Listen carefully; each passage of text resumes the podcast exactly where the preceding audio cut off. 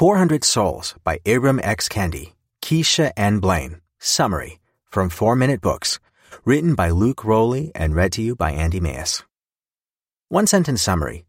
400 Souls tells the history of African Americans from the perspective of 90 authors who share insights on 400 years of conflict, oppression, and faith that with all the hard work of those fighting for equality, things would get better someday. Favorite quote from the author. The system of racialized slavery that is now seared into the American public consciousness took centuries to metastasize and mature.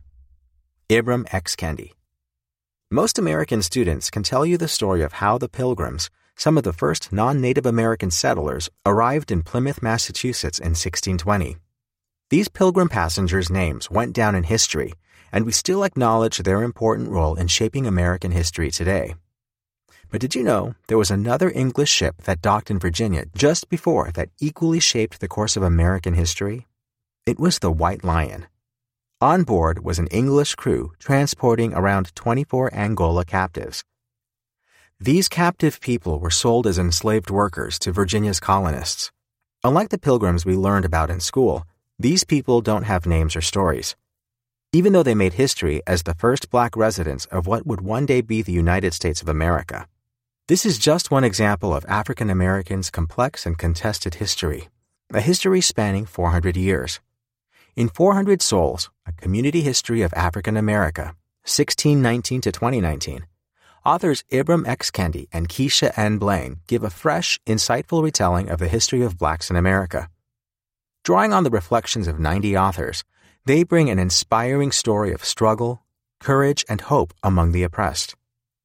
Here are just three of the many eye opening lessons I got from this book. 1. The onslaught of slavery began as a slow process in which governments instituted a series of anti black laws. 2. Slavery took off after the American Revolution. 3. Today, the Black Lives Matter movement continues the struggle for equality. Let's see just how much 400 Souls can teach us. Lesson 1 Anti black laws slowly entrenched slavery into society. In the 17th century, ships leaving Liverpool transported an estimated 1.5 million enslaved African people to the Americas. Their motive? Money. The elite in England were running a very profitable business with their American colonies. They were able to bring back valuable natural resources and abundant exports to sell in foreign markets. Production of these goods was mostly from indentured servants and slaves, meaning it was cheap but ferocious and exploitative. In 1676, tensions between the colonial working class and the upper class began to grow worse. The workers included enslaved blacks and white servants, and together they led a rebellion against their colonial governor. The elite began to be alarmed at the potential of a multiracial rebellion while the insurrection was crushed. So the Virginia Assembly created laws to make sure this couldn't happen. They put restrictions on black residents, such as restricting their freedom to move or carry anything that could be considered a weapon. Meanwhile, the white insurrectionists did not have such restrictions, making them feel empowered against their former allies. Laws like these fixed black people in the spot of lowest class on society's hierarchy. Another law in 1667 said that Christian baptism didn't mean an enslaved person had freedoms. This meant the church couldn't protect black people, though it did give them community and hope. Lesson 2. After the American Revolution, slavery exploded. Unfortunately, this was only the beginning of black oppression in America. In 1789, America elected its first president, George Washington, but in reality, only a small fraction of the population elected him. Only white males over age 21. Naturally, their choice was a wealthy white war hero who was also a slave owner. Slave ownership was all too common among presidents before the Civil War.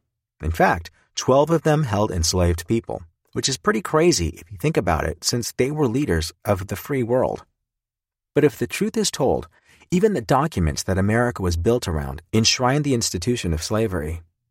While the word slavery isn't said, it basically allowed slave owners to keep enslaved people under the guise of upholding citizens' property rights. From there, subsequent laws only strengthened the institution of slavery. In 1793, the Fugitive Slave Act was passed. This meant that if an enslaved individual could escape their bondage and move to a free state, they could be recaptured and brought back into slavery. In addition, it also made it illegal to help an escapee. So as America grew, slavery grew too.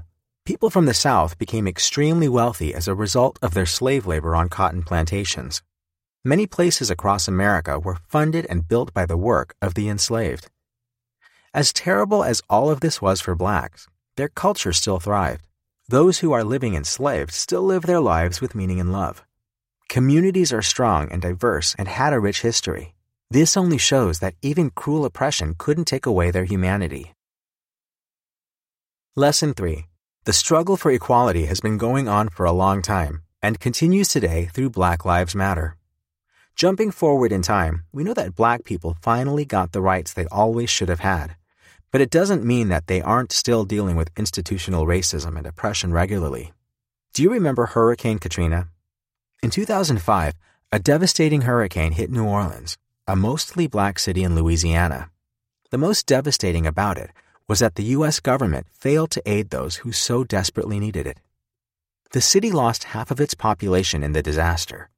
The poorest people were forced to scatter around the region, and they were left to live in terrible conditions. It was a humanitarian disaster that exposed the systemic disregard of the government for blacks in America. Racial equality still hasn't come yet for blacks living in America. The racist war on drugs was especially cruel to black people and America's prison system has taken huge portions of black communities. Black people still face violence and fear in their own neighborhoods because of police brutality.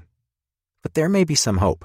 The huge injustice that followed young Trayvon Martin's tragic murder prompted the beginning of the Black Lives Matter, which we all know now as a global movement that demands protection and respect for black lives.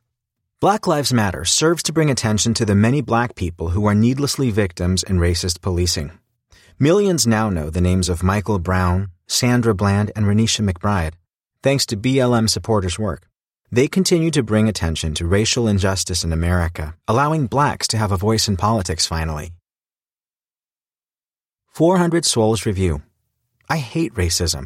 It makes no sense to me that you treat anybody, no matter how different they are, as if they had less value.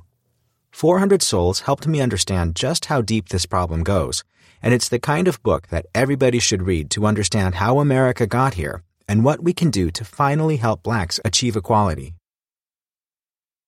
Who would I recommend the 400 Soul Summary to?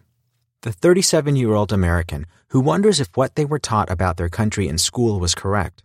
The 65 year old white supremacists. And anyone who has any inkling of racism in their mind.